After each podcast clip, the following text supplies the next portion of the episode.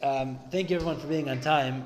I want to share today something a little. We haven't done this in the past, but I want to share such an idea as in terms of story. I'm going to try so at least sometimes. Maybe I'll do this daily. We'll see how, how it goes. Try to pick a yahrzeit that happened on that day, and then talk about that person that the yahrzeit occurred with. A few stories, a little background.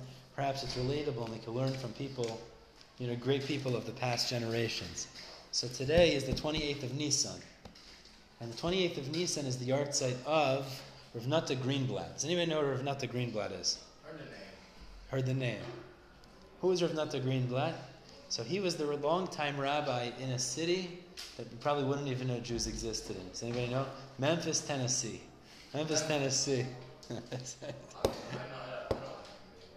All right. He passed away a year ago. His yahrzeit, this is his first yahrzeit today, 28th of Nisan today. So he passed away a year ago, 28th of Nisan. And so I want to talk a little bit about Rav Nota Greenblatt, about his life. He's a big person in Klal Yisrael, one of the Gedolim in many areas, and a couple of particular stories that I, I, was looking it up today to try to get some good tidbits to share with the Olam, things that uh, spoke to me. So Rav Nota Greenblatt was born in 1925 in America. His family moved to Israel, I think from what I understood, till he was about a teenager, then they moved back to America. What he's most famous for, other than being tremendous Talmud Chacham and a baki, exact, proficient in many areas of halacha, I saw that Moshe Feinstein said about him when he was 21 that he was going to be a Gadol Yisrael. Like it was like Pasha, this, this man was beyond. So he was tremendous, tremendously knowledgeable in many areas of halacha. He was who Klal Yisrael turned to for many areas of halacha. He was also a tremendous ish chesed. He did tremendous chesed. One of the things that he was most famous for was in Hilchas Gittin. Actually, I believe Rabbi Yehuda Zweig, I don't know if he studied under him in Hilchas Gittin or if he, I don't want to quote it incorrectly, but he had some connection with him because Rabbi Nota Greenblatt was very involved in Gittin throughout America. The stories that I read implied that he would travel far, as far as necessary, in order to elicit gittin for women that were stuck in situations where the man was refusing to give a get. So things like that, meaning he would travel on his own expense to make sure gittin were done properly. Gittin have to be done very appropriately. If you mess up gittin, it's a big problem because then she's not really divorced. She gets remarried. The kids are mamzer. It's a big issue. And he would make sure to travel and elicit proper gittin for women to free them from their relationship that was necessary. So he was the long-term rabbi in Memphis, if I understood correctly, from the early 1950s, maybe 49, 50, till last year. Um, he was stationed in Memphis, and he was the rabbi there. I think Rosh Hashiva also, perhaps, and a tremendous gadol b'Yisrael. I want to just say two stories particularly that spoke to me, and these stories both illustrate the same principle, which is you know, really great people aren't just focused on the big things, but they're focused on the small things. I want to illustrate those that in two different ways, really. Uh, the first, actually, I saw a video on YouTube. I want to say YouTube here. Right. YouTube. Uh, I saw a story. There was like a conversation between Rav Nota Greenblatt, and he was an old man already, and a couple of his students, and they were talking about a sentence in the Zmiros. Now I'm going to write the sentence in the Zmiros on the board. Anyone can try to translate. You might not know the translation for this, and that's okay. But look at this sentence in the Zmiros. They say in the Zmiros, the Ashrei kol choiche l'sashlume chefel me'es kol seiche. Okay, now look. Can anybody want to give a stab at translating this sentence? We say this in the Zmiras. Hashoymer, Hashoymer. Fortunate, fortunate are all those that anticipate or look forward to the tashlumei chefel, the double portion, receiving back double. Okay, so that's fine. And who do they receive it from? Now, what are these words saying? Look at these words. Can anybody translate these words? From. Who do they anticipate receiving reward from? Me'es. From. Kol soiche. How would you translate that? What? So, soicha means seeing or see. Okay? Me'es kol soicha. So how would you translate it? From? People have two eyes. Well, who do they get reward from? Who do people anticipate reward from? From? Now, this, Kol Seicha, the way it's written in the Zmiris is like this. Kol Seicha, with the kamatz under the chaf. Kol Seicha. The way the ArtScroll translates it, which is the appropriate translation. Huh? No, no, that's with a kuf. Kol Seicha means the all-seeing, right? The one who sees all. Who is the one that sees all? Hashem, right? So let's put that in parentheses. So what does that mean? It means who do you anticipate reward from? Me'es kol seiche, the one who sees all, which means Hakadosh Baruch Hu. That's what it means.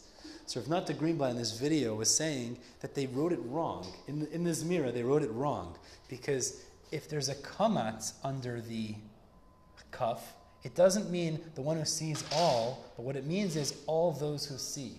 You hear the difference? It's very. What does it mean, all those who see? It means that there's more than one power who sees, which would then imply that you're anticipating reward from multiple gods, which is kfira. That's mamish kfira. So he was saying in this little clip I saw that you have to, you can't write it like that. The way it has to be written actually is with a cholam. Kol, soiche, and the translation is different. And the appropriate translation is the one who sees all, referring to Hashem. But if there's a kamatz, it means there are multiple who see all, which chas v'shalom is kfira. Now it's a very, very detailed thing, but he was saying that's the way it has to be said. It's kol or koil, if you want to say it, with a cholim and not with a kamatz, where the kamatz is actually kfira. Now to you and me, this might seem like an insignificant thing. But for the Gedolim, small things were important. So he was pointing this out. That was one Maisa. Okay, now you can wake up because the second Maisa is more Gishma. Pick up your head. You're going to be famous. YouTube, next thing. The second story I wanted to share is like this. The story of Heinemann relates. Rav Heinemann is a big rabbi in, in Baltimore, one of the biggest rabbis. Big rabbi, tremendous Talmud Chacham, and he, he related the following story, I believe after the passing of Rav Nota Greenblatt. Does anybody know what a chalitza is? What's a chalitza? That's Daf Yomi, so we know.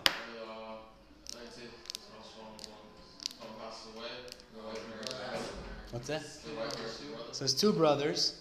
One is married, they don't have children, and brother passes away. The living brother, meaning the brother-in-law of this woman, can either do yibam in which he marries her, which we don't do today. So instead of yibam, we do chalitza. What is chalitza? What does the process accomplish? But what does it accomplish ultimately? Exactly. Thank you. It, bre- it breaks the connection, meaning it sends her away. She can go marry whoever she wants. Now I'm not going to get into all the details of chalitza, but one of the steps of chalitza, spitting is one of the steps. One of the steps is there's a special type of shoe that's put on the foot of the brother-in-law, and she has to remove the shoe from his foot.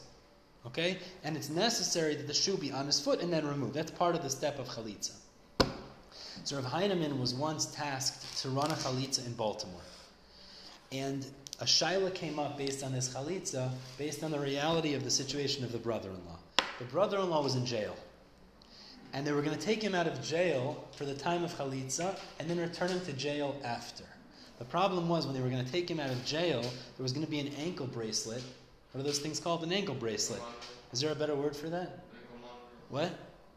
ankle monitor on his ankle, which means the chalitza shoe wouldn't be able to sit properly on his foot. There would be a chatzitza in interposition. Now, one second. Now, okay, so it was on the foot that needed to be removed the shoe from. Now, Rav Heinemann had never dealt with such a situation before. He's done, he'd done chalitzas before, even though it's not very common, but he never dealt with this situation. So he picked up the phone and he called up Rav Nota Greenblatt, and he said to him, what do you suggest I do? Now he knew that Rav Nota knew the halacha about this because he knew all the halachas. He was a baki b'shas and poiskin. Man, your mam shegevalt. You're a tzaddik. So he called him Rav Nota Greenblatt and he said, "Look, here's the situation. This guy's coming out of jail with an ankle monitor. We need to do a chalitza. How could I do it in a situation that there's such an interposition of the ankle monitor?" Man, your mam shegevalt. Tzaddik. So Rav Nota said to him, uncharacteristically, he said, Give me three hours and then call me back, and I'll give you a resolution to your Shaila. And Rav Heinemann couldn't understand what's the Pshai needed three hours. He certainly knew the halacha. Rav, Nota Grima knew the halacha, for no question. So he couldn't understand why Rav Nota needed three hours. But as Rav Nota said, three hours later he calls him up, And Rav Nota explained why he asked for three hours. Listen to this. Rav Nota said, here's what happened. I knew the halacha. Not a question, I knew the halacha. But I wanted to see the reality of how the ankle bracelet sits on the ankle. Because I didn't know what that reality is. I'd never dealt with that in Mitzias before in reality. So my first stop was, within three hours in Memphis, I went to one of the jails. I wanted them to show me how does an ankle bracelet sit on the ankle? Is it possible to lift it so that the chalitza shoe could be put on the skin and it won't be an interposition? They wouldn't let me in the jails. They said, go to the police station, maybe they'll let you in over there. So I went to the police station. And at the police station, they wouldn't let me in either to show me how the ankle bracelet worked. And they said, maybe call a judge and you'll be able to figure it out. So I called up a judge. I couldn't find the judge in Memphis, a random guy. I finally got in touch with a judge in Memphis. This was within three hours. And the judge told me that instead of an ankle bracelet, you can request that when the brother in law is taken out of jail, they put a wrist bracelet on him instead. And Kachavar, if not the Paskin, have them take him out of jail in a wrist, request that, and they requested they would perform the chalitza without any problem. Now, why do I love this Maisa? Think all the Maisa. It's a simple story, but he didn't know the reality of something, and it wasn't beneath his dignity to start hustling around town to try to figure out what's the reality of the situation. He never dealt with an ankle bracelet before, so he didn't know how it worked, if it would be a contradiction to the halacha. So he started hustling around town. That was a beautiful Maisa. A rabbi is not beneath his dignity to start figuring out how does this actually work? What's the mitzias? And then paskin based on the reality in the world. Beautiful thing. He was a tremendous gadol b'Yisrael, Rav Nota. On the other hand, he understood that details are important. I need to understand how this works in order to paskin. And that's what he would do. So for three hours, he figured that out. Adkan, Ezra Hashem will learn today Le'ila Nishmasai. And uh, let's get started in terms of learning.